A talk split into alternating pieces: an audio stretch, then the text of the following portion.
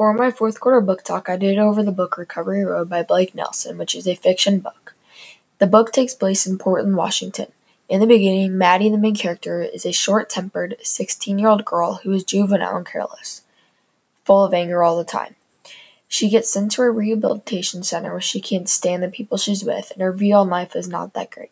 While Maddie's in the center, she meets a girl named Trish, and they connect with a lot of the problems they have.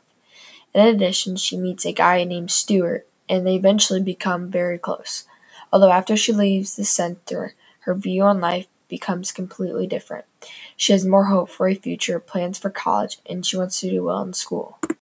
My favorite quote from the book was No matter what I do now, there are certain doors I have already closed, certain opportunities I'll never get back. There's nothing to be done. I guess it is what it is. I chose this quote because in the beginning of the book, this was Maddie's attitude towards everything. But after she went through rehab and turned her life around, she showed readers that people can change, and that's exactly what she did.